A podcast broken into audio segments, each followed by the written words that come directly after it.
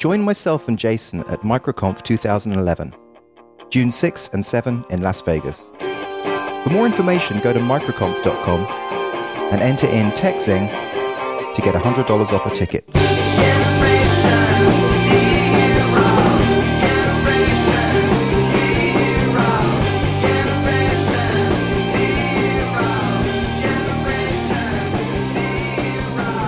Welcome to episode 129 of TechZing, hosted by myself, Justin Vincent, and Jason Roberts. On today's show, we're talking to James Altucher for the second time, who we interviewed in episode 110. Hey, James, welcome to the show. Thanks for having me here. Uh, I really appreciate coming on, and I'm glad you asked me again. I was just on a couple months ago. Yeah, well, well, yeah, well, we had uh, we had such a good time. I, you know, interviewing the first time, I knew I wanted to get you back, and uh, so it's great to have you here. I've become kind of an addict to, you know, on your blog, or, you know, am I an addict on your blog? I'm an addict for your blog. I'm well, probably you're addicted to the blog.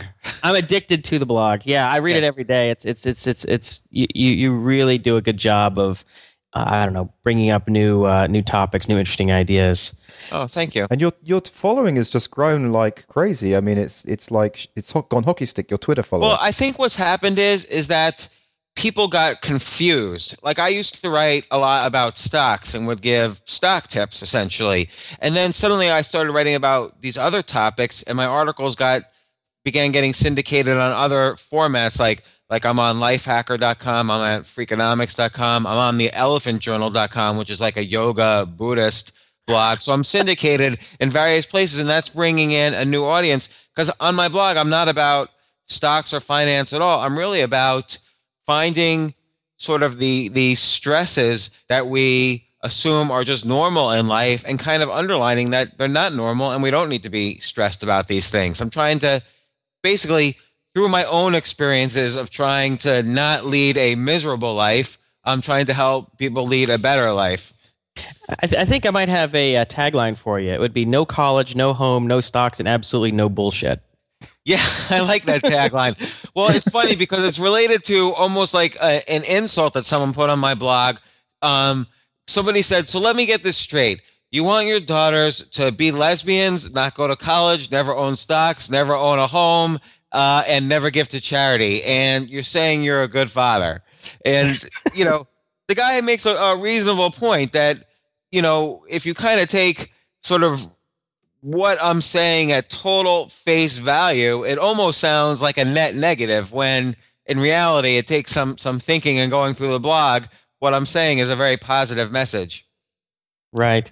Well, I I, I would I think it would be easy to confuse you with just being uh, a contrarian, but I don't think you're a contrarian. It seems to me that the things that you advocate, which are that go against conventional wisdom, come from sort of a lot of your own personal pain, mistakes that you've made, and you said, "All right, well, I tried that, and then it didn't work at all, and I can tell you that you know the X number of reasons why." That's right. Like I, I don't consider myself in the category or the genre of the rant blog, where some professor at the University of Chicago finds something in the news today that he's going to rant about, and that's his blog post. Like everything, or just about everything I write about, comes from personal stories where deep emotions were felt by me. And most of the time, those emotions were one of pain. So, you know, and, and then a lot of kind of the, I don't know if I call it advice or conclusions that I come out of this, I, I then put on the blog along with the story. So I don't know if that's contrarian or just me trying to figure things out, you know, while I write. What does your wife uh, think about the no college idea, especially for your daughters? Well, look, the, the reality is student loan debt has gone up so much faster than any other kind of debt or inflation out there. I mean, student loan debt, I don't know if you know this, student loan debt for the first time ever is higher than all credit card debt and all homeowner debt. So we've had such a crisis on credit and homeowning debt recently, but people completely ignore the fact that student loan debt is even worse. And they forget about it because it's part of this American dream or American religion where uh, we sort of believe that if you don't go to college, you can never, ever be a success. So, how dare he suggest that my child not go to college? But I think the reality is if an achievement oriented, ambitious, intelligent young person uh, got a five year head start over their peers, they're going to end up being a lot more successful. And, you know, people come back to me and say, well, how is she going to learn or how is he going to learn how to think? Well, I don't necessarily think professors in college teach that. I don't think kids learn how to think in college. I, for myself personally, I didn't learn how to think. I don't know if I know how to think yet, but I kind of ramped up later on in my 20s and 30s. And from 18 to 22, I don't know if I was if I was ready for it, despite yeah, the fact that I got into immense debt. That my, my exact same experience as well. So yeah, completely. and it's not that. just your same experience; it's everyone's same experience. Very few people, I think, um, really benefit from college, other than learning a few things socially, and we all know what those are. And you know, and that's that. Yeah, I, I, was thinking that the other day. I was, uh, you know, I, I, keep coming with these ideas for blog posts. Some of them are off topic for stuff that I normally write about, which would be, you know, talking about what is truth or what is what do we really know and what is evil in the world. And these are questions that that sort of are abstract, but they they start with things that are happening now in our in our world and things that frustrate me. And I tried, I'm trying to sort of back away from it in a, in a more abstract way and understand what is really going on and how to describe it. But when I was in college, you know, writing a paper on, say, what is justice and, and referencing Plato or Rousseau or something, I mean, it was just to get the paper done to get it off my back so that I could get a decent grade and move on. Right. It's not like you might you might not even remember anything about Plato at this point. Like I'll tell you things that I was passionate about when I was 6 or 7 years old, I remember much more clearly than I remember even my classes in college that I paid you know hundreds of thousands of dollars for. So, and, and by the way, I paid for every semester of college I went to. I paid for all my expenses by working. I borrowed for every semester. So I really know what it's like to graduate with with this debt. And students now are graduating with double the debt. It's horrible. So what's your solution then um, for people who basically don't go to college? What's the answer?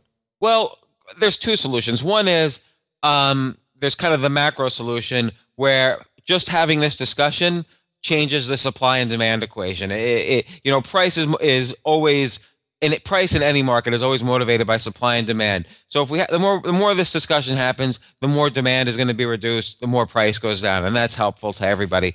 But on a micro level, the alternatives are, you know, find other ways to learn how to think and to get more experience and to appreciate life and to learn the value of the dollar uh, without having to spend hundreds of thousands of dollars and putting yourself in debt. So, for instance, travel the world or, you know, take up painting and become an artist or become a salesman or start a business.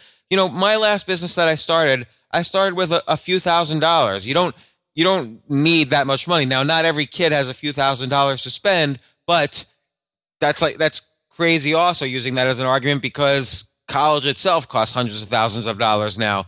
So one way or the other, you're going to spend some money. So I'm just looking at alternatives where you're going to spend one fiftieth the money and you're going to learn maybe 10 times as much more. So net net, there's, there's huge benefits. So what specifically are you going to do with your own kids then? Well, my kids are 12 and 9, but let's just say, let's ramp them up six years and say they're starting to be college age. And, and let's say they have the same interest they have right now. Right now, they are obsessed with manga comic books. Uh, and they draw. They sit around. They read manga comic books all day. They draw their own manga comics. So if I, if they still have that same interest at 18, I would say, look, we'll figure this out. Uh, we'll we'll we'll we'll go to Japan. You'll work for a manga comic book company for free, even as an apprentice, and you'll learn how that business really works. Or I'll pay for lessons. Somebody who's an expert at manga comic books will come over here and teach you how to even draw better, and you'll get a, an instant network. You'll have a five year head start on anybody else who's going to college who is spending tons more money who wants to get into the manga comic book business. But isn't it isn't there a danger though that they'll end up not not fully rounded? Well, again, I, I don't know if I got fully re- well rounded uh, out coming out of college. I, I don't think. I mean, look, I don't think necessarily we ever get fully well rounded, but I think it really took me a long time. I've switched careers many times. I've switched jobs. I've switched I've switched everything in my life many times since college, you know, and it, it wasn't college that got me well rounded. It was having these experiences after college that really sort of rounded me out, at least as much as I am now. So again, you're going to get from 18 to 22, those years, you're going to get a lot of experience. You're going to get well rounded one way or the other. College is almost the worst way. I just spent the ages of six to 18 with the same demographic people going to school and sitting in a school nine hours a day. Now you're telling me I'm going to now go with that same demographic again for four more years, sitting in a school, you know, for nine hours a day. So I don't necessarily think college is the right way to get well rounded if you've already spent 12 years doing the exact same thing. Interesting. You know, um, but, but, but I, I want to get back to what you were saying though about you've been thinking about this blog post about you know what is evil. You you implied you were starting to look at this in a in a general way, you know, and, and looking at the world and looking at news and so on. I would take I would take that a step further and say that the the only way you can write that blog post is to and the, the in my view the correct way to write that blog post is to look at yourself personally. When when have you been evil? When when were you a bully as a kid? Or when were you when when did you do the wrong thing in business and admit to it and confess to it and and bleed for us the reader and then explore evil through through through that question um, and that's how you you start to answer it rather than looking at you know was Osama bin Laden evil or not because we we can't answer that. I mean we obviously know the answer, but it's a different type of answer. Right, right, right. Um, yeah, my my thought was originally uh, was if you could create a catalog of evil. Like you know they talk about degrees of evil. Um, like what is more evil? And to me, it seems like evil can be measured in what you do um, to your own advantage to somebody else's disadvantage. So if let's say we take Jack Bauer, 24, right? He tortures, he's torturing some guy for a few minutes because it might save the uh, the city from being blown up with a nuclear bomb. And you might say, "Hey, I don't believe in torture," but then you might be able to say, "Well, that wasn't strictly evil, right?" But if you said some guy goes and tortures somebody just because it amuses him, right? Minor, eh, minor, minor advantage to himself, major disadvantage to somebody else, and you could ramp it up. He goes and tortures a thousand people just for his own amusement. That's then you're getting extreme evil. So I'm just like, warning. Could you come up with sort of a way of of discussing degrees of evil and then ranking things based on that? Well, you know, but it's interesting again. Then it's so theoretical. Like you, you ask kind of almost academic questions and inspire debate, and we all think about it. But I would again get to the point, and, and this is going to sound silly for a second, but when have you personally tortured somebody? Like, what? Tell me the story. What happened? And and how did it get resolved? And how did you recognize that what you were doing is evil to the point where you're writing about it? Now, I don't pretty much. Pretty much, whenever I do a discussion show with Justin, I think be- the way you're speaking kind of sounds as if you're being a, a writing professor right now. Exactly, and I think I think actually that's what the blogging world almost needs. Not necessarily me as a professor, but to really kind of take the next step and become uh, a, a, real, you know, art form where we ask that, these questions that that touch the soul. So so again, asking about Jack Bauer is something we can all relate to. We watch the show. It's interesting. We think about these issues. But what's really interesting to me is when you tell me what you've done. And obviously, you probably haven't, you know, strapped anyone to an electric chair and started torturing them. But, you know, in some psychological ways, who knows what you've done to a girlfriend or whatever. As a kid, you've probably done something to an animal or something like that. An animal or, or, an look, insect or an insect or something, right? Or, or, look, you know, when I was seven years old, okay, if I was not like I'm a big kid or a bully or anything, but sometimes you would make fun of kids and and that's mean and nasty and they would cry and uh and you feel bad about it and or you might not. Now I feel bad about it. So what's so what exactly happened there? And and why did you do it? And is that evil? And how do you grow out of that? I think that to me is is interesting because it's something that's really personal. It's something that all 250 million people in the country relate to personally, and and I, and I think that's an interesting question. Isn't the only way to grow out of it just I feel I felt bad, I felt guilty, so that's the so I stopped doing it. Yes, but sometimes sometimes it takes longer than others, and sometimes people don't even sometimes people forget. You know, we deny it. Like, I'm a nice guy now. I would never be a bully right now. But when I was seven years old, you were the meanest kid on the block. Yeah, I would make fun of certain categories of people just the same way some categories of people would make fun of me. And, you know, again, how do we work through this? Now, I'm not I'm not giving a complete answer because that's where a blog post comes in where there's some bridge there that that gets built. But I, I would start from an, an intensely personal angle that we can all relate to. I think that's one of the reasons I really enjoy your writing because while you do tackle abstract concepts, bigger questions, you ta- you do attack it from a you know in, in sort of the frame of a personal story. And I know the few posts that I've written that um, I've actually only written like four or five posts, but the the ones that did the best were personal stories where I you know learned a lesson. You know, I made a Yeah, mistake. like- And and I'll give you an example. Like I've been on. We've all all- three of us have been entrepreneurs. You know, on many different occasions. And there's some failures or some successes. So I wrote a post. You know, and I've written a lot of posts describing some of my failures and some posts describing some successes. It gives me then almost the permission to say, okay, now I'm going to write the 100 rules for being an entrepreneur. And right up the front, I, I admit I'm not Larry Page, I'm not Mark Cuban, but I've done this, this, and this. I've I've bled, and so here's the 100 rules that I've learned. And so now I have no excuse. I mean, I'm in in a sense, I have an excuse. I'm sorry, I, I have an excuse. No one can say, "Oh, well, who's this guy?" I've just said, I've just bled. I've experienced it. I've experienced the pain. I've experienced the pleasure. So these are just my hundred rules. If you don't like them, you know, whatever. But this is what I've learned. Yeah, one of my favorite descriptions of um, what an expert is is someone who's made every possible mistake in a particular area or category. So if you made enough mistakes as an entrepreneur, you've sort of become an expert, right? because you've tried everything that doesn't work. Exactly. So what, it sounds like you're having a blast with your blog. I, I mean, I, I, I get the impression that it's one of your favorite things just by not only the frequency with which you write, but just the way you write. Um, why don't you tell us a little bit about how you got started and, and, and maybe how it's evolved for you? Well, it's kind of funny. A few years ago, I actually just described this in the blog, but a few years ago, um, someone randomly on my birthday uh, bought me the domain name jamesaltucher.com and turned it over to me. Actually, it took me two years for me to contact him back. It's kind of funny. I didn't mention this. He, he wrote to me and said, I've been a reader of your stuff for about five years. Really enjoy your work on stocks and finance. I heard you write that it was your birthday, so I bought you jamesaltucher.com. I didn't respond to him until three years later, and I said, you know, I think I'll take that gift now. And uh, he, he thought he, he was like, wow, that's the longest delayed response to an email I've ever got.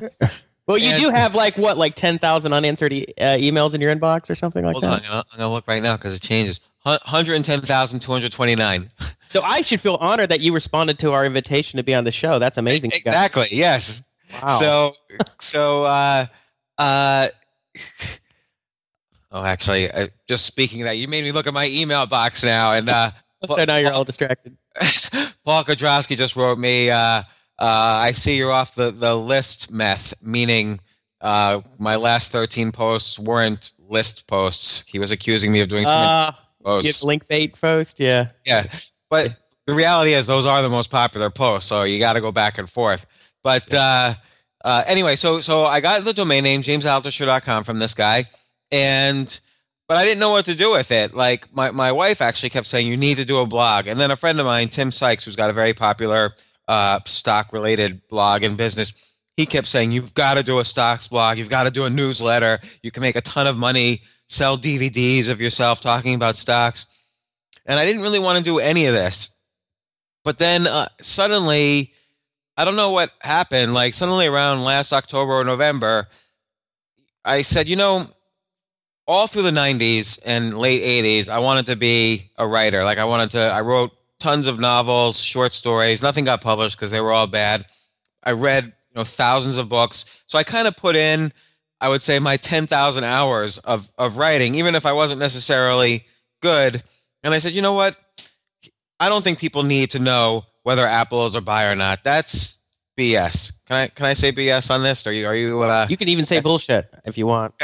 That, that's bullshit. No one needs to know whether Nvidia is a better buy than IBM or Microsoft. Like nobody should even be buying stocks really. That's not going to make them happy. So how? So given that I have an audience that I've built up over years, how can I do something that actually provides value to them? And I really started to write what I think really provides value. And when I say write, it's like with a capital W. I really focus on the writing. So before every post, I probably I probably read for about two hours before I do any post, and I only read writers who I think have a very strong voice. And then I sit down and I really try to think, well, what when did I need help in my life and what happened to me then? What was going through my head? And then from there, I start the writing. So I would say the blog takes up about you know eight eight to ten hours a day because then I do some follow up. I respond to comments. I respond to emails. I, I probably respond to about 100 emails a day now. People asking me questions off the blog or advice or whatever, and then I respond to comments on the blog. I respond to comments that appear on Facebook and and Twitter and so on. Wow. So it seems like it's it's grown into something that you might not have imagined when you started. I mean, uh, you know, if it takes that much of your time, what I don't. Do you even have a goal for it, or I mean, does it even need to be money a money making venture if you're spending that much time on it because you have other ways of making income? And what's how does it fit into that category? Well, you know, I I, I have no end game for it, and part of the reason is is uh, you know, I sort of like Mark Zuckerberg's approach when he was building Facebook, and I'm I'm not comparing this at all to that, but I, it's just this one philosophical point he sort of put off his end game as long as possible, and that made Facebook as big as possible. So I'm just wondering if I put off an end game as long as possible, uh, maybe that will make my blog as as how I feel it could be as great as it could be. And I was talking to a guy the other day, J- Jerry Colonna, who used to be a, a venture capitalist, and he was saying, you know, maybe you should even just come up with like a crazy end game, so at least you know you're not going out of the bounds of something that could hurt you later. Like if I write about things that are too crazy, maybe that will hurt in an, an eventual uh, real end game. You know, too crazy in the posts. If if I write too much too much crazy stuff, and right. that's not a bad idea. And I, I think my my crazy end game is that I really want to help everybody in the country be as happy as possible. So that's my my crazy end game now, is that I want to help 250 million people be happier. Because you said that uh, I think in, in one of your posts that more people read your blog, or you can influence more people with a single blog post than you were able to with any of your previous books, just in terms of pure, sheer numbers. Yeah, and I was even talking to to my wife about this last night. We we have a really good friend, uh, Arthur Nersesian. He is one of the best uh, novelists I know. He wrote uh, a novel uh, you may or may not have heard of called "The Fuck Up," uh, which was sort of a local bestseller in, in New York, mm-hmm. and then. Um, mm-hmm about a, a, guy experiencing going broke in the East Village. And then he's written a string of novels since then. And he's really, really a brilliant, brilliant writer. But I would say every single day now on my blog, I reach more people than he's done, maybe with all his novels combined. And it's just a shame that that's what happens in the in the book industry and in many industries, really. But I, I feel like I'm starting to have a little bit of an effect. Just the fact now that you know, everybody's having this discussion about college. I feel I'm a little bit of a part of that. I've been writing about this issue for, for years, and now it's finally being discussed in major media. I remember the last time that we spoke, um, I, I was saying, well, why don't you get into video, video on the web? And you said, well, you know, I have a face for print. But um, looking at your site, you, you're not that bad looking. You could you could you could do video. Why don't know what it, That's funny. Well, you know, I'm still thinking about it. Like I a friend of mine um is is you know, a, a very good video guy. He's an Emmy-winning TV guy, and he's he was just uh, laid off from uh, an internet company where he was doing video. And we were discussing this, and I said to him, you know, there's a lot of bloggers out there who could probably benefit from your expertise, where you could make help them turn their blogs into semi vlogs or whatever. Yeah. And uh, and he thought that was a good idea. And I said, why instead of you know working for the man again, why don't you find just like ten bloggers charge, you know, one or two K a month and, you know, or maybe a little more, three K a month, whatever. And now you're, you're in business and you've diversified your income and you're not, you, you know, no, no one person is your master and, uh, you're ready to go. But your silly, your silly end game, right, that you just mm-hmm. described there, making 250 million Americans happy. That's just, in my opinion, not possible through print, but it is possible through video. So it, you could you could perhaps get a daily vlog going and then get that syndicated to actual terrestrial television as well then you really could reach the 250 million that you want to. That's interesting. The problem I have is, and let's discuss this in in the context of your, um, you know, of TechZing. Uh, do people watch video or and listen to audio on the internet? I don't know if they do. I mean, I oh, watch definitely. YouTube videos. I watch like funny ones. I watch music videos. I, if if I'm watching CNN, like if I click on CNN.com right now, I'm going to read the articles. I'm not going to watch the videos because it's just too takes too long, and we're very fast oriented when we're on the internet. Yeah, it's only when you're sort of in lean back mode rather than lean forward mode. So if you're if you're yeah. if you're sitting on the couch or in bed, you're yeah maybe you want might be willing to just sit back and watch something and get information sort of at a uh, a less efficient in a less efficient manner. But uh, I, I, think it's true. One thing we've we've made this point a couple times. I mean, the amount of time and effort we put into TechZing, you know, it's amazing how hard it is to grow a listenership. But uh, you know, I spent a, a very small fraction of uh, of that amount of time working on a few blog posts and got massive readership um, just in a, with a few hits. And I think Justin had the same effect. So I think yeah. you're right. I mean, it's just people are much more willing to read than it is they are. It's not like within their workflow. I mean, some people like to listen or maybe watch things on the web, but I think for most people, it's just not part of their sort of habit, their their their the way they work on the web. I mean, one thing you guys can do is, um, you know, we can you, you can subscribe to one of those conference call systems that will transcribe your calls, and so then you do these interviews on one of these transcription conference calls, and so then you have the transcript side by side with just a little bit of editing, you have the transcript side by side with the audio, so people could choose which way they're gonna they're gonna quote unquote listen to an interview.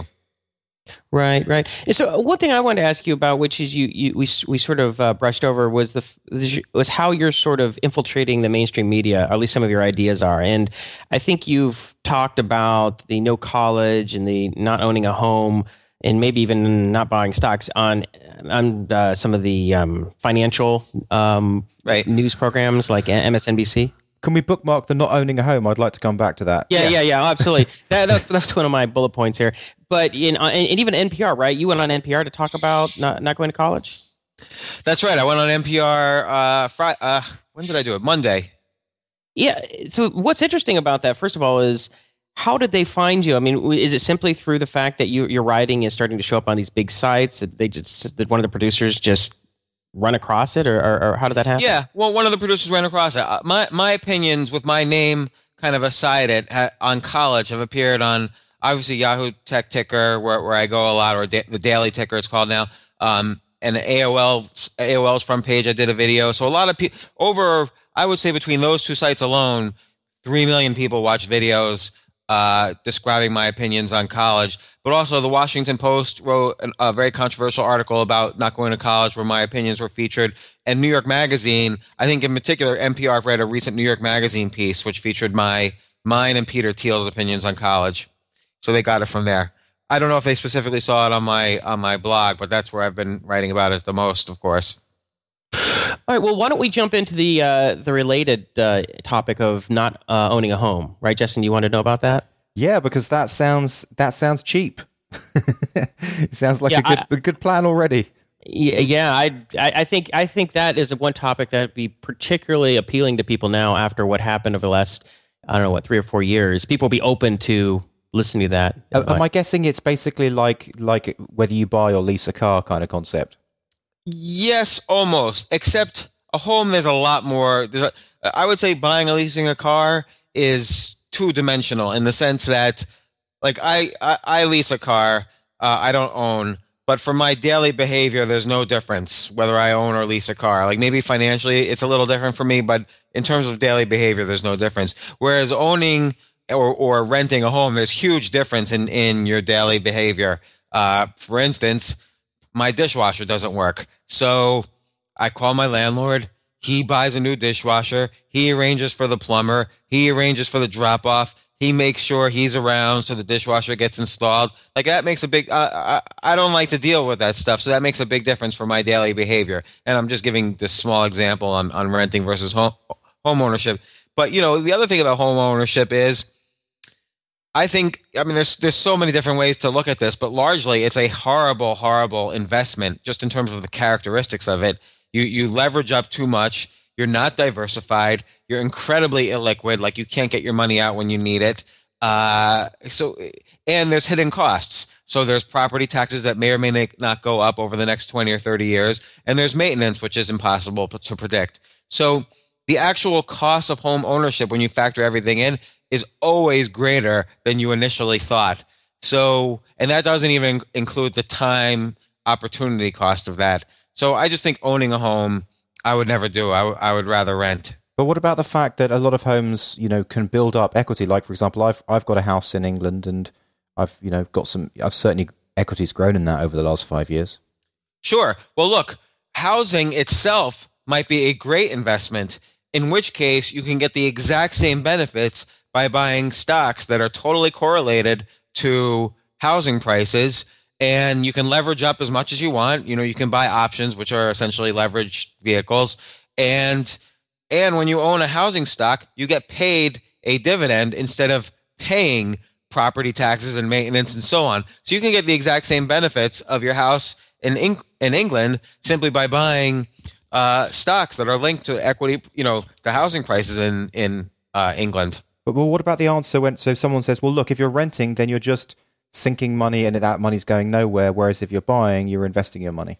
Well, the, two, two answers. One is when you own, you you you gave a down payment straight to the bank, and that down payment you're never making money on again. So I have, you know, let, let's say you're buying a five hundred thousand dollar house, and you put two hundred thousand dollars down. That money is gone. Like you're not, you can't see it anymore for the lifetime of your home ownership, you know, unless you refinance, and that's another issue.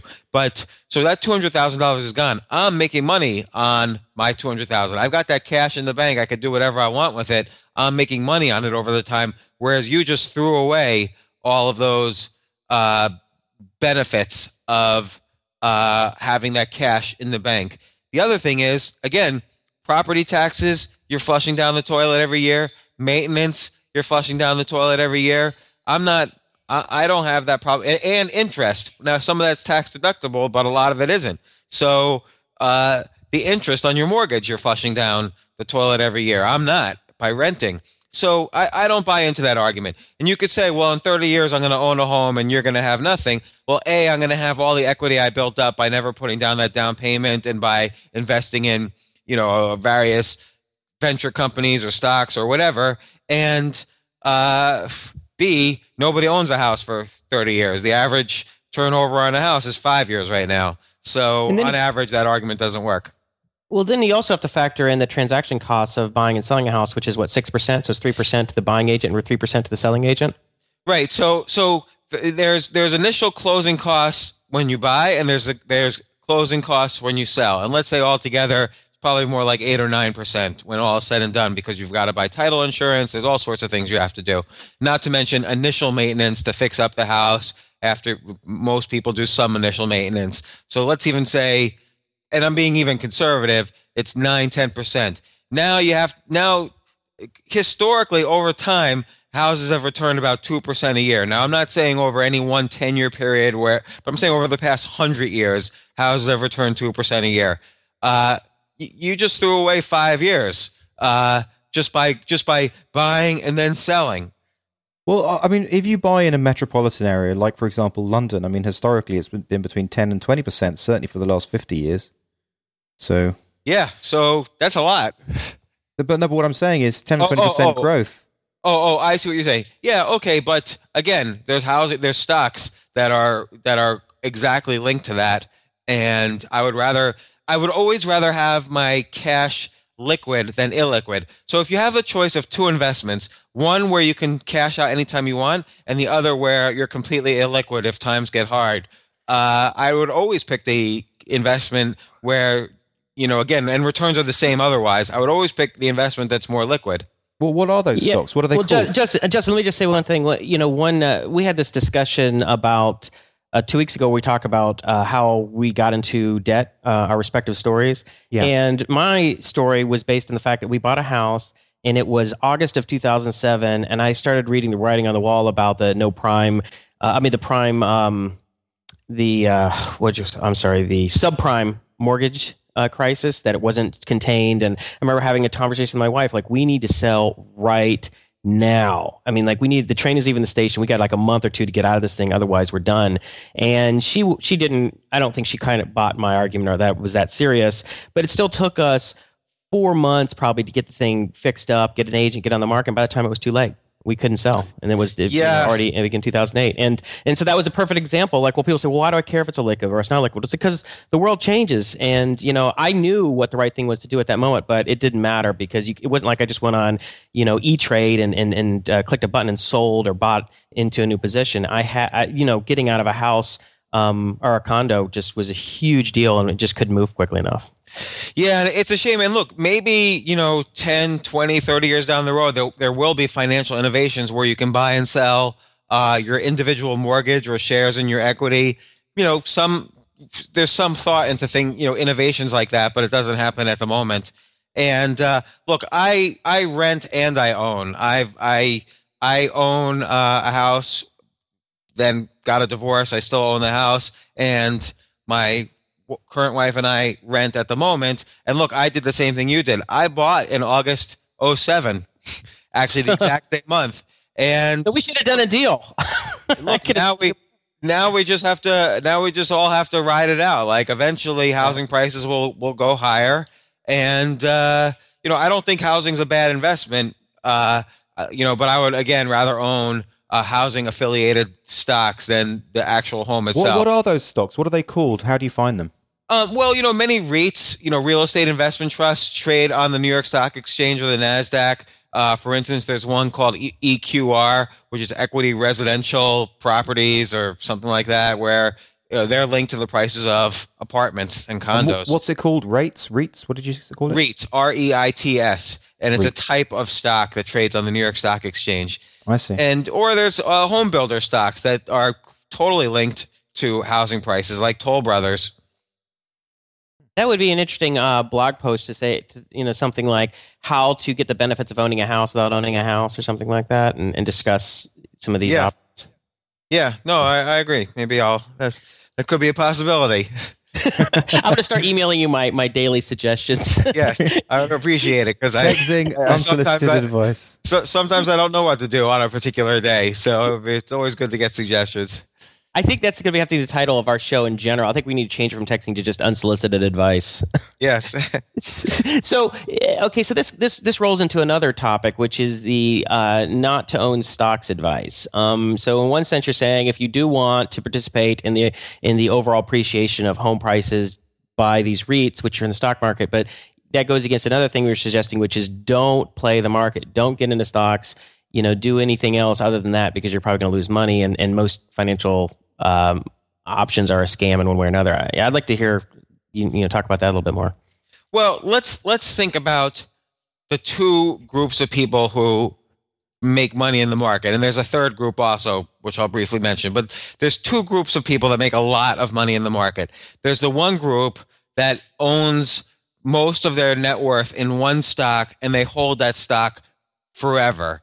So Bill Gates owns Microsoft owns an enormous amount of Microsoft stock. It's it's his, almost his entire portfolio, and he's held it for 30 years.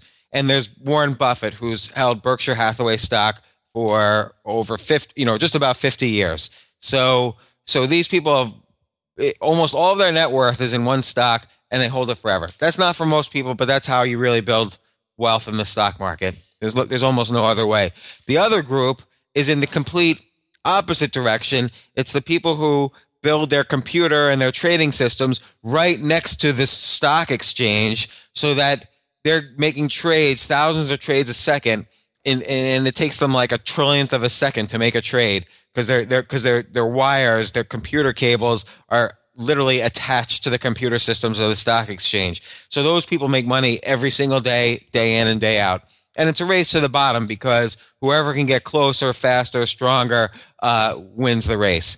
And so everybody in the middle, mom and dad at home and so on, historically don't make money. Even when the stock market goes up, mom and dad sitting at home don't make money in the stock market because psychologically they sell at the lows and they buy back in at the highs. That's just what's happened for the past 100 years. So even if the stock market goes up 9% a year or 3% a year or 5% of the year, the average player of the stock market uh, makes much less than that. It probably makes negative. You know, then Right. there's So- the third. There's, there's the third group too, which is making money by illegal activity, and that's a much larger portion of the stock market than people can can possibly even imagine and conceive of. So how should we invest money instead then? If, if, if it's not in houses and it's not in stock market, what's left? Well, I do think you can you can if you have the psychology for it, you can take a, a basket of stocks. Like let's say you really believe let's say you want to own a home, but you don't like all these negative things about home ownership, but you really feel housing is a good investment. You've done your research and, and you think housing is a good investment. You can buy a basket of these REITs with the idea that I am not going to sell. If there's a financial crisis, I'm not going to sell. I'm just going to ride right through it. And if you have the psychology for it, then then go for it. You know, or or just buy an index of the entire stock market, which historically goes up over time, and just promise yourself, if you can, I am never ever going to sell this. But very few people can do that. So so so what ends up happening is, how do you make money if you have some cash? The reality is you can't really. Like most people cannot make money on their cash. So you have to either uh, start a business or put it in bonds or some something that pays you a very steady interest rate and not try to get wealthy off of your extra cash. Work hard and generate cash by improving your career and you know either either in a in a corporation by rising up or starting a business. Yeah, you said that you mentioned this in one of your articles about uh, maybe it was about the no the about not buying stocks, which is that as an alternative, invest in yourself, and that you'll you'll get a 10,000% return in a sense that the experiences you have, the things you learn, the people you meet, um, the opportunities that arise from doing something and following a passion far outweigh any benefit you get from even an, an, a, a, a, you know owning a handful of stocks that happen to go up. That's right. So so for instance, let's say and, and you can say well not everyone can do that. No, not everyone uh, can invest in themselves and and be entrepreneurial. But let's think about that for a second. Let's say you're a secretary at some big corporation. Well, there's got to be some extra computer skills you can learn or take a class in that suddenly make you that much more valuable in your company and to your bosses, colleagues, and so on. And so then you can start offering these services within your company. Makes your job more secure. Makes you more likely to get a promotion and so on. And again, your returns are much greater than the 5% a year on average you could hope to get if you're a master of the stock market. So, so again, always investing in yourself is the best way to use that extra cash. And by the way, it's nice to just have cash in the bank. So this way, if there's a financial crisis like 2008, everyone's crying themselves to sleep, but you're like, ah, I just have cash in the bank. I don't have any worries in, in, in, in, terms of sort of financial advice, I'd be curious uh, what your answer is to this question.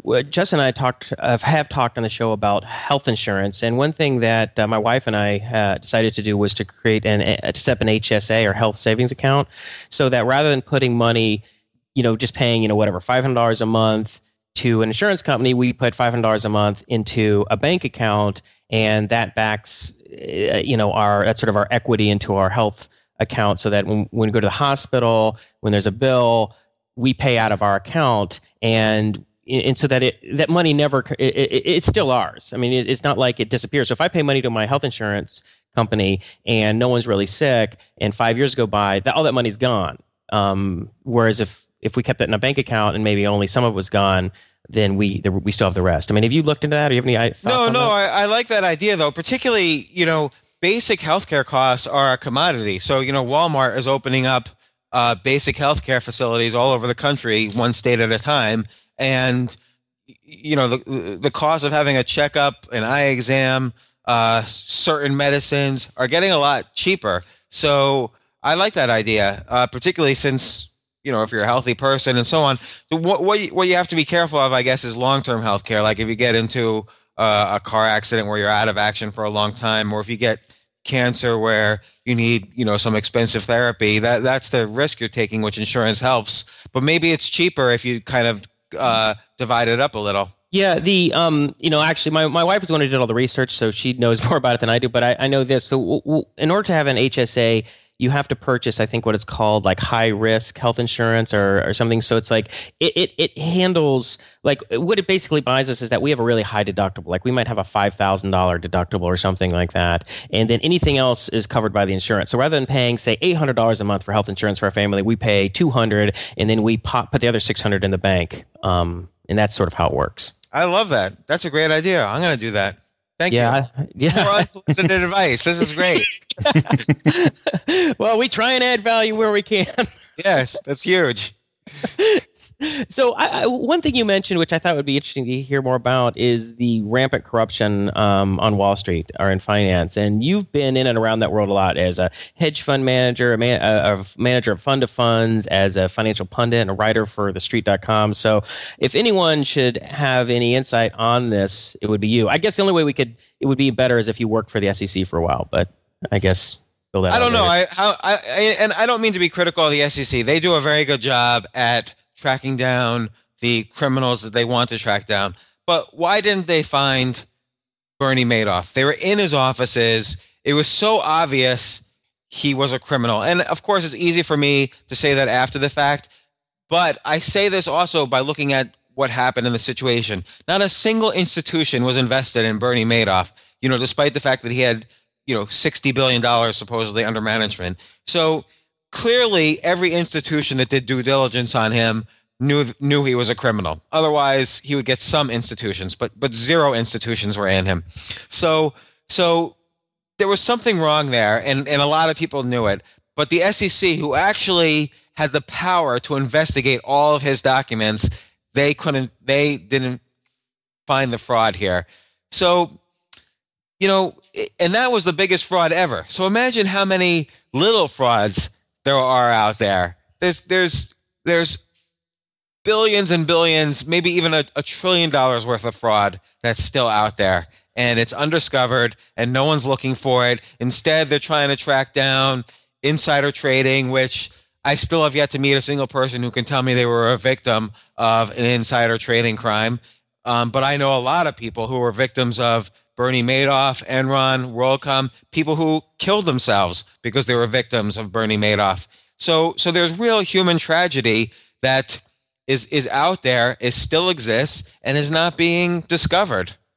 Well, what about um, sort of the larger scale um, allegations of of corruption, sort of like J.P. Morgan uh, manipulating the silver market, or you know all the allegations against um, uh, Goldman Sachs, and I think with their relationship with Greece and creating and helping to create Greece's um, uh, debt problem. Um, I mean, I mean that stuff is really large scale. I mean, do you think there's really? Do you think there's that stuff's BS, or do you think there's something there? What are your thoughts? Some of it, yes. Some of it, no. I mean, I doubt J.P. Morgan was manipulating the silver market. Was Greece taking advantage? Was Goldman Sachs taking advantage of a situation in Greece to make money from their for their clients? Probably, and it was probably in, in the gray area of legal. Um, again, there's there's there's very few laws about all this stuff. It's very unclear what's illegal as opposed to unethical.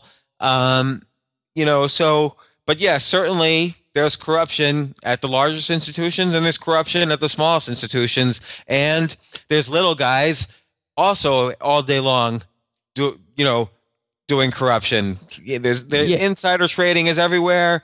Uh, stock manipulation is everywhere. It's it's so rampant it's ridiculous. James what's your take on um, the oil prices at the moment the, the way that that's going up?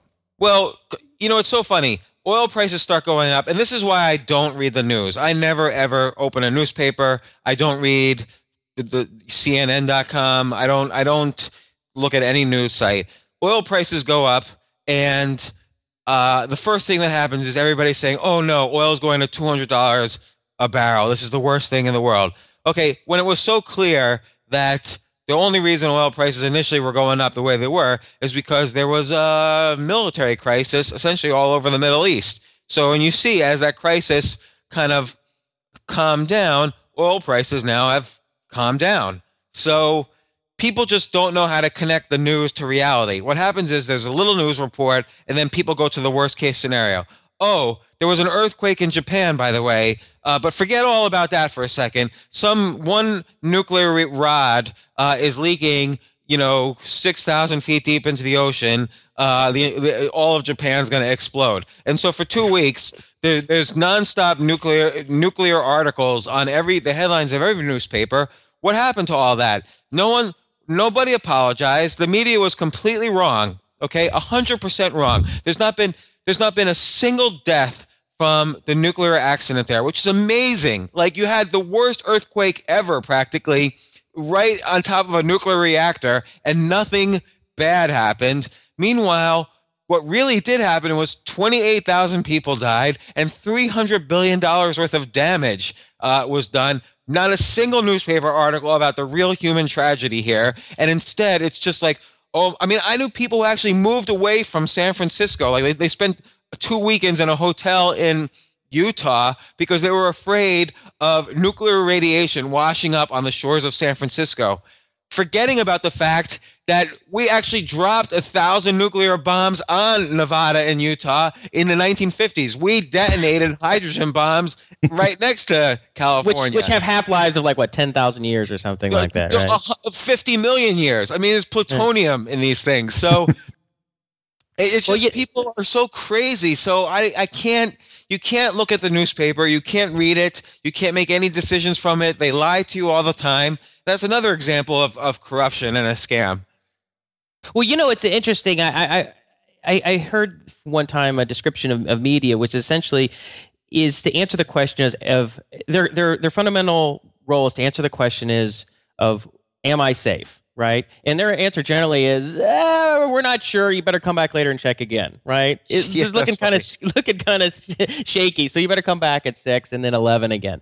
And well, I, you know, oh, and that's why it seems like there's so there's such a willing partner in, in inflating the the uh, the danger of terrorism or the danger of drugs or the danger of pedophiles and around every corner, and which which then sort of um, I don't know, it kind of screws up our society because it gets so warped because everybody's afraid of everything, and it's like um, absolutely. It's, it's, and in that example, in, the, in, that vein, how many people in Tokyo got got sick from eating uh, iodine tablets to protect themselves against nuclear radiation? P- people actually got sick because of all these articles about nuclear radi- radiation. Uh, wow. So the so the news itself well, I mean, I often think that the, the news basically does shape the way things happen. You know, it shapes it shapes history because, oh, of course, because yeah. we're, we're, you know when the news is reporting on a certain I don't know company situation, and then everyone sells the stock or buys the stock, then that causes the whole.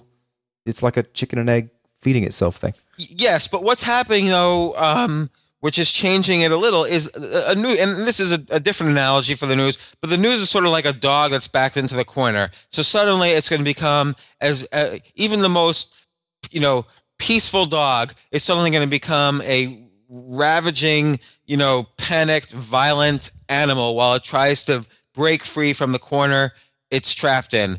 And that's what the news is. The newspaper industry is dead, and they know it and so they have to get more and more panicked and violent in order to survive and scrape their way by.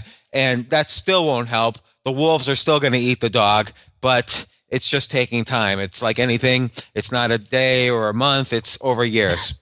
Well, it's like I can't remember who, uh, who, said this, but they said it was maybe it was you. I think it was about what's like watching the slow motion uh, train wreck of like Blockbuster Video and uh, yes. Who, who, was the other company you brought? You mentioned there was two. It was Blockbuster. Uh, we all knew it was going to happen. Wh- who was it? Borders, books. Borders. Oh yeah, right. Borders. Right, because I just closed down the street from my house. Right. We're reading that. Right. So the slow motion. We all knew it was going to happen. We watched it in slow motion, and you know, eventually it does. Yeah, music industry also. It's slow motion. It's in, it, the entire industry is dying. And you know what? Broadcast television all going to die. Okay, so so if if that if news as we know it, if media as we know it didn't exist, would we even be in the recession we're in right now? Uh, well, that's a great question because I'll tell you, the news did a lot to panic. You know, of course, you know the United States lives on lives and dies on the faith of the dollar, and the news media with headlines every day. Uh, the United States is about to default on its debt. Uh, mm-hmm. Was certainly creating a lot of panic, even though our titles like that make no financial sense at all, because we could just print more money, and that's a whole other story. But uh, you know, I don't know. That's a that's a great question. Certainly, the news cycle is so much faster that you can panic a lot faster, also. So it's well, certainly it's, it, it's kind of funny. It, it, it, might it might come too fast. Like people panic so quickly, and then they're over in 24 hours. Like, whoo, that freaked me yeah. out, but I'm over it. I'm moving on. no, you know, you know what's going to become the real media is thousands of TechZings and my blogs and and other blogs, and hopefully that's a way people can assimilate you know a, a, thousand different resources instead of three and make an informed decision instead of these crazy decisions that either the new york times or the wall street journal want you to have and look i've written for both places so i'm, I'm not i'm sort of shooting myself in the head here and but uh, at the same time, like you, you have to be very judgmental and critical of everything you see in the media. So, but but it sounds like you want to become as big as the New York Times. Well, potentially, yeah. I want to become bigger. You know, and and, you know, and so do you guys. Oh, of course, yeah, or at least bigger than we are now. That's for sure. But so, uh, you know, the interesting issue that comes up when you talk about sort of this distributed media uh, idea. So it, you know, there's always a danger when media is consolidated, which we see we've seen happen. In which case, there's not enough voices. There's no there's no dissenting opinions. There's just uh, you know there's like one or two opinions, and uh, and that's kind of it. And so we don't really get enough variety. We don't really see enough tr- enough truth. And then of course you have corporations owning these media uh, companies, which then there's there's definitely some kind of uh, influence from you know corporate owners. So then the issue is okay, let's go the other way. It's like okay, well, there's no one sort of uh, paper or news site of record. There's just a lot of different facts and a lot of different opinions, in which case you have a lot of people who have their own facts and nobody's talking to anybody. Nobody's sure that they really know what they know. And, and one thing um, I, I uh, brought up in a, in a previous show, which is that there was a study done at University of Michigan and a follow up at, uh, I think, uh, Stony Brook, which was that when people were presented with facts and then the, there are, those facts are corrected later, the, the, the corrected the corrections rarely take um, take shape. Uh, they really have any effect. People tend to hold on to those facts, and that the more information there is, the more the, the more the more uh, the more variety of sources, the more people hold on to their their original core beliefs that they do not change their mind. And then furthermore. What was really interesting is that the people least likely that changed their opinion were what they call elites, the most educated, intellectually sophisticated people. So your writers, your politicians, your scientists, your academics, because they're so used to being right that that they uh, they're that they're very resistant to changing their opinions with presented with new facts. And well, if you have that situation, what what's this, what happens? Well, I, I think there's nothing you can do about it. Like I think uh, I think that's that's absolutely correct. People anchor themselves to their first opinions in the same way they anchor themselves to the first prices they hear in a negotiation. I mean, it's the same psychological uh, effect. And the key really is is to avoid having opinions. so right. to just to just consciously say impossible for Jason. well, it, it's just to consciously say, you know what? I'm going to wake up. I know I'm going to eat like between one and three meals a day. I'm going to try to enjoy as much of this day as possible. And that's it. Instead, if we're all arguing like Obama this, McCain that, you know, Africa, Russia, oil, like it's just it's just too much stress. None of that actually affects our life like my life doesn't change much. Uh, like like a couple weeks ago, Osama bin Laden uh, was killed. My life doesn't change at all from that. Uh, uh the flip side is, uh, you know, I wrote about it this morning. Actually, Bristol Palin has plastic surgery. It's all over the news, but my life doesn't change as much. So the key is for me to be happy is to avoid as much of that as I possibly can, even though I'm inundated with it, and try to be happy in simpler ways. Right, right. It's interesting that you link the, the the you know the idea that facts backfire. I think I think they call that backfire with um uh with anchoring. So you know because we've talked about that too about uh, the psychological bias of anchoring. So when you're in negotiation, a lot of times people have a tendency to say, "Well, I, I want the, the other person to make the first offer," which is totally the mis- the wrong thing to do. You wanna you want to anchor the debate and say, "I'm going to put my number where it is." Because if you and I are arguing about the price of something, and you throw out a hundred thousand, and then I say out 20 first and then i come back with 20000 my 20000 is going to seem like a ridiculous concept it's not even argued because you already said it at 100000 and vice versa if i say 20000 you're like listen jason no way it's 100 it, then you seem ridiculous right is well that, that uh, you know, I, I, that's very interesting. Actually, I, I didn't really know that about negotiation and anchoring. Like, I always was under the assumption make have the other guy make uh, the first uh, offer, uh, just in case you're too low. And they were thinking yeah.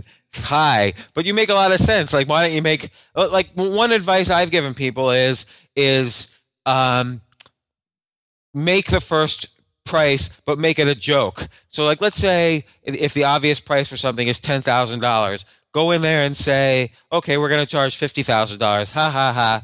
And uh, the other guy laughs and is like, oh my gosh, you got to be kidding. And then you say, okay, no, but seriously, what do you think? and so you anchor them with something ridiculous, and then it's hard for them to come back and say, "Well, we were thinking more like five hundred dollars." Well, do you do you have an eBay strategy? I'm currently trying to sell my car on eBay. uh, no, I've never used eBay once ever. You, you know, you know what's interesting about their anchoring cognitive bias is that, as it turns out, even if you're aware of the cognitive bias, like as we're discussing now, it, it doesn't affect it at all. You're still just as affected it. So if someone, if you go into a store and say originally priced at thirty dollars, but is discounted for for for you know twenty five. Even if you really is only worth ten, you're like, wow, it's discounted. You know, it was up there. You know, we're we're disaffected by it. It doesn't matter that we know about it. it's like it's well, that almost- was wasn't that like the study about the people going to the front of the queue? Like all you have to say is, oh, I'm going to go to the front of the queue now, and everyone's much more willing to accept it than if you just go to the front of the queue. Well, um, it's, no, it's, that's a different thing. It, it's funny though that that is a different thing. That's the fact that people's brains are wired to always think you're telling the truth. so, so, so, if you say to them, uh, you know, if you're Bernie Madoff and you say, I'm going to return to you 9% a year, and you're never going to lose money, you, you feel like this almost this incredible urge to believe him. And uh, it's like the Star Wars thing, like, oh, you could ignore these droids. Like, uh, people just believe it. So they say, okay, that's fine. And, well, and you know, the, the trick works. Like when I go into a bit, let's say I don't have an ID, and in New York City, you need an ID now to go into almost every building. And if I just say, if I just, if I forget my ID at home and I go into the building and I say, I don't have my ID, but it's okay, you can let me up. Uh, most of the time, nine times out of ten, I'll, they'll let me up. yeah, they, they did some they did some uh, studies on this where they had a bunch of students go around and uh, and I guess New York on the subway, and they asked they, what they had to do was ask other people to give up their seat. Oh, okay, excuse me, can I sit there? and it turns out it would. I mean, it was very hard for these these kids to do because it was so socially awkward. But it turns out, like ninety percent of the time, people say, "Oh, okay." It wasn't like they were old or injured. You know, the you know, the funny. Goes, oh, That's like, interesting. Yeah, yeah, or know, what Justin's referencing is like if you're in a uh, if if if you're a um in a, a, line at say Kinko's to make some copies, and there's ten people or whatever, and you go, okay, oh, can I just go go first because I'm really in a hurry and I need to make some copies. It turns out like eighty or ninety percent of the time, people say, okay, sure, no one has a problem. That's very interesting. I guess that's related to, uh, you know, this this is valuable stuff if you want to sell your company. yeah, like, well, I think I think this is going to have to. I have this book idea that I want to write someday, which is called um, "Gotcha uh, the, the, subtitle would be cognitive biases, logical fallacies, and social dilemmas. We're just go into all of this stuff. I like that. I like the title. Gotcha. Might have to yeah. work on the subtitle there. yeah, but I mean, this stuff is fascinating because we're so. Uh, it's like we're so predictably manipulated, manipulated, and even yeah. if we know it, it's so hard to avoid. It's really true, and I, again, I get back to this this uh, Japan nuked thing. I mean, I was getting I wrote a, I wrote an article on my blog. Was Greece just nuked? Because suddenly we forgot all about Greece and uh, it's all Japan. Like never, like Greece is worse than ever than ever it was. You know, back from last May. But we've forgotten all about it. It's out of the news cycle. So there's no you you can't find a single article about Greece in the Wall Street Journal today. And then it was all Japan for a while. Now now there's nothing about Japan. But uh, uh, you know, the, I guess people get bored ready to yes, move on. You got you got to keep stimulating them, and and they they they will listen to whatever is the latest thing. To, you, you, they're being told by the media, okay, now you have to panic on this, and everyone starts screaming, ah, now it's just ah. So you just have to tell them how to think. So you know we are talking about how the the back the back the how facts can backfire. And I, I, read this interesting analysis of the whole Bin Laden stuff, which is that you know first we're told that he um, that he re- that there was a bunch of resistance and guys had guns and he had a gun. He's shooting an AK from behind his wife or something, and then it turns like oh no, I turns out that you know only he had a gun or but then turns out he didn't have a gun or that there was no resistance and then oh it turns out that they apprehended but then just shot him in the head outside in front of his daughter and it just kept getting worse and worse and worse but it was like exactly how you'd play it if you were the if you were sort of the um, you know the PR room at the White House. You'd say, okay, well, look, this is what happened. This is really bad. We're going to look really bad if we say, okay, well, we we went in there with a bunch of guys and we just went out and shot him in the head and executed. We didn't apprehend him and bring him back and you know put him in trial for his crimes. What? It, but what we do is we say this is what happened first, and was like, oh, okay, yeah, resist. He resisted, and you know we had no choice. And then you slowly leak out corrections, but the corrections don't take effect. They don't take hold. Yeah, it's interesting. Like again, because I don't read the news at all, I didn't even know about any of those corrections. I just knew the massive, big headline: "Oh, we killed, uh, uh, you know, Osama." So, yeah. but yeah, you're right. It makes sense for the White House, everything the White House did made sense in that. Like it made sense for them to, to kill him if it was illegal because you don't want to bring him back to trial because how that's a hundred billion dollars to to try this guy. So well, then they're also the FBI. The FBI said that they they they didn't necessarily, even though he had taken some kind of credit for it, they didn't necessarily have any direct evidence that he was behind 9/11. So it'd be hard to try him. Yeah, and there's no new information you're going to get from him. You just take his computer and figure it all out, and you, that's where you get all the information anyway. But then also, he'd have he'd have a soapbox, and he'd be able to talk to his followers a little bit, you know. Yeah, and then and then there's potentially um, ways the terrorists can kidnap people and use leverage. You know, give us Osama back. So who knows? I have I have literally I have no opinion on it. Like to be president of the United States has got to be a hard job. Like when you when anybody announces, okay, I'm running for president, it's the same thing as saying, okay, at some point in my life, I'm going to be in charge of of killing somebody. and yeah. so it's a it's a hard job. It's a hard thing to stand up to do.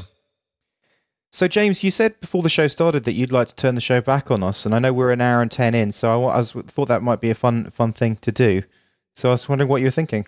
Yeah, well, you know, it it it started a little bit with me asking you about you know audio versus transcript. Like, I think people would read that more people would read this transcript than than uh, uh, watch the or listen to the audio. So, what's what's your goal really? Like, how are you going to build this up as a business and get and get listenership?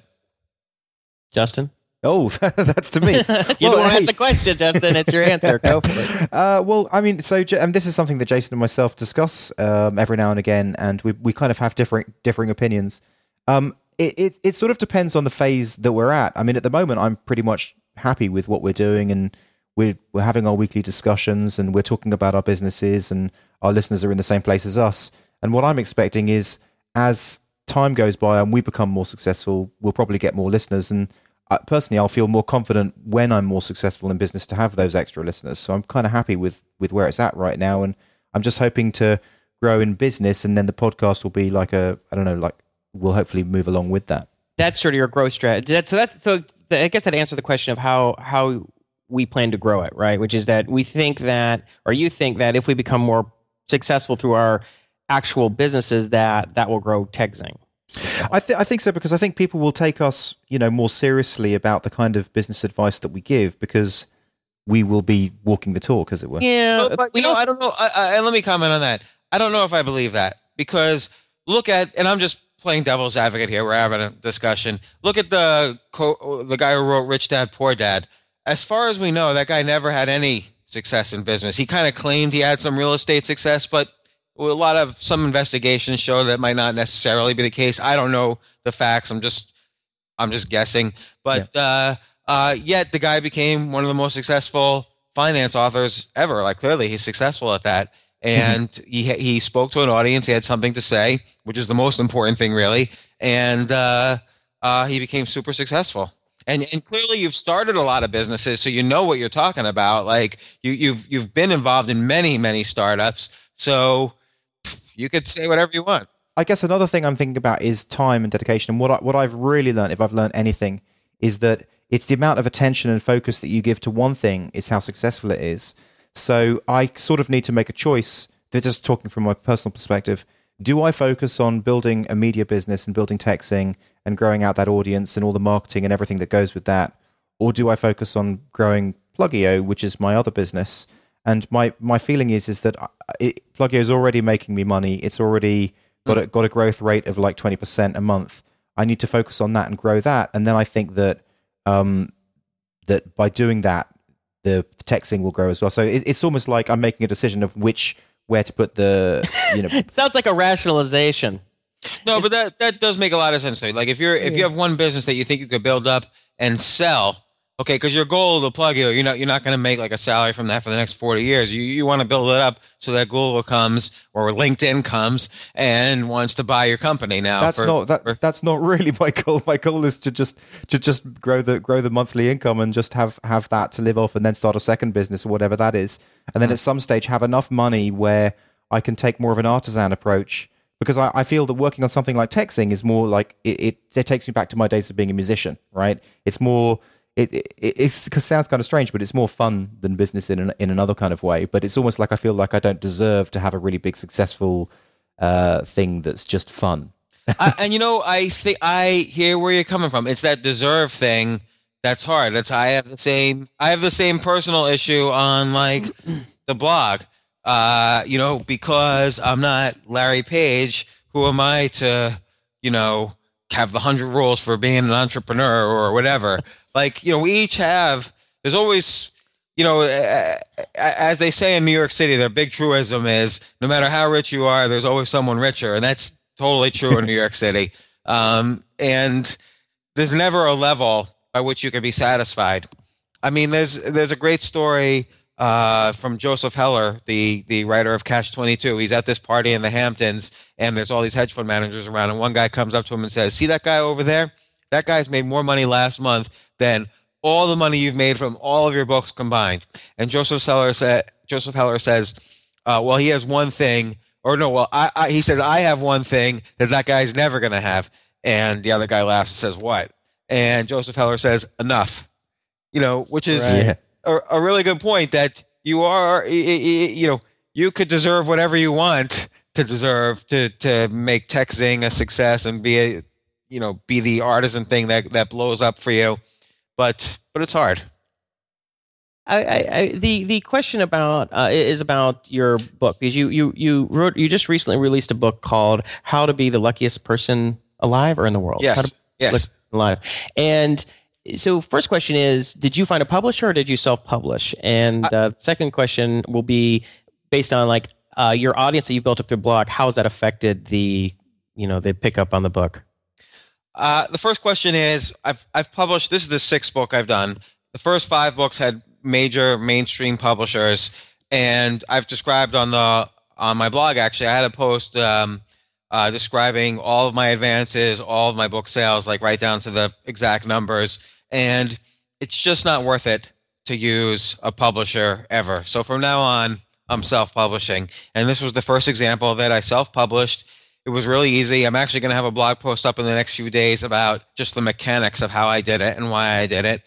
And uh, uh, definitely, my I, you know I haven't promoted it at all yet. I just have it kind of on the side of my blog, but I'm going to write a post promoting it and be a lot more active once it's available on the Kindle. I'm going to put it on the Kindle for 99 cents, but it takes a few weeks for them to format it.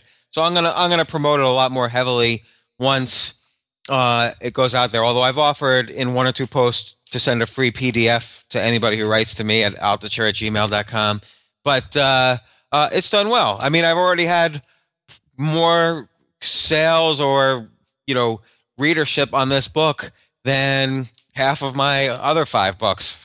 Wow! So, and you you released it what? How long ago? A couple weeks? Uh, yeah, about two weeks ago. But I, I almost wouldn't say I've released it yet. Like I've done almost no. I can't say I've done no promotion, but I've done almost no promotion in the sense that I'm going to do a lot of promotion uh, in, in a couple of weeks. Do you think you'll make serious money from it? No, but that's not my goal. My goal is actually uh, to just continue building my personal brand uh, and and extending my reach out there in, in this medium of, of books. Uh, and I think I'm going to do a, a, book every month or two for forever. Like uh, every every month. That's yeah, amazing. like I, I they, like the next book I'm thinking, and I'm starting to to get the material together now. Is just you know th- this book, the, the How to Be the Luckiest Person Alive. This was some personal experiences and a lot of advice driven and a lot of entrepreneurship stuff, and uh, also just general um, I don't want to call it self help, but you know how to be lucky type article, self actualization kind of stuff. Yeah, and uh, the next book's going to be uh, kind of a riff on the uh, Gurdjieff book, Meetings with Remarkable People. I'm gonna uh, I'm gonna have a similar title and focus more on my articles about like Mark Cuban and Jim Cramer and other uh, sort of well-known people I've worked with and what I've learned from them, and kind of a book of all the mentors that I've had. So that's going to be the next book. How many pages long are the book? Um, the first one's 166 pages, uh, and the second one will be similar. They'll all, they'll all be similar. Um, the, the third book is going to be my guide to parenting, which is a little tongue in cheek. And the, four, the fourth book, I might even uh, try fiction. So we'll see. Well, that's great. Well, now, now, now that now that you're self-publishing, you don't have to find a publisher, so you can just publish whatever you write, which is what Yeah. you struggled with earlier in your career, right? You just couldn't get published. You know, I've never had a pro- well. Oh, in the '90s, yeah, I couldn't get published. Now I can just self. Now I can even find a publisher for my fiction. But there's no point. They you'd submit a book, they they would edit it and ruin it, and uh, then then it would take them a year to publish it. So They take Now- a big of the then they take a big chunk of the revenue, the sales. yeah, they take a huge, enormous chunk of the revenue. I, you can't make any money on books. You know, here here's another example. I'm um having a uh, comic book come out in December based on my blog. So, and right now we're we're we're writing out all the scripts, and um, very good illustrators are are working on the initial sketches. Uh, and I hired a, a professional company that does these kind of comic books to to do it, and um, gonna do a comic book as well. Which and you're a big comic book fan. You've talked about that on your blog, right? So this Yeah, really fits yeah. with you. Yeah, So- this will this will fit. Okay, so I have a okay. uh, Would you talk about uh, self-publishing a book? I mean, uh, do you work with anyone else? Do you have an editor that you work with, or somebody who does layout? I mean, how much of it do you do yourself, and how much do you have to outsource to other people? Uh, I do the on this last book. I did the whole thing myself. So every grammatical error is my fault. Uh, I, you know, figured out the cover. I put it all together. I had a little bit of help from my wife, who also, by the way, just published a book in this using the same technique. Uh, Claudia Altucher. It's on Amazon right now. Nice. And, uh, uh, her her book actually is much better than mine. It's to the 21 uh, ways to benefit from having an Ashtanga yoga practice, and uh, incredibly helpful. And uh, she's got a very particular niche right there. Yes, I mean, she's, that yeah. that's the problem I have as opposed to her uh, topic. She could pick anything about yoga and write about it, and it doesn't even matter if the quality of the writing is high or low. Like if it fits her niche and brings up important ideas and topics, then it's it's a good post. For me, I sort of feel like it's a good post if the topic is interesting and the writing has to be, you know, a plus.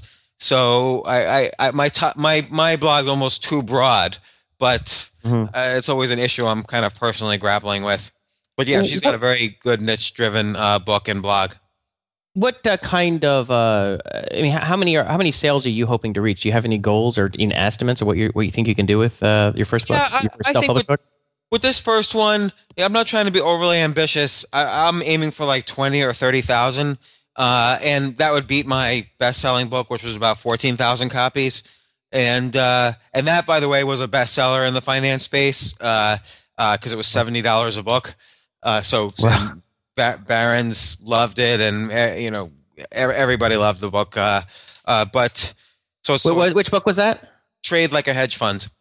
Okay, And right. That was my very first book.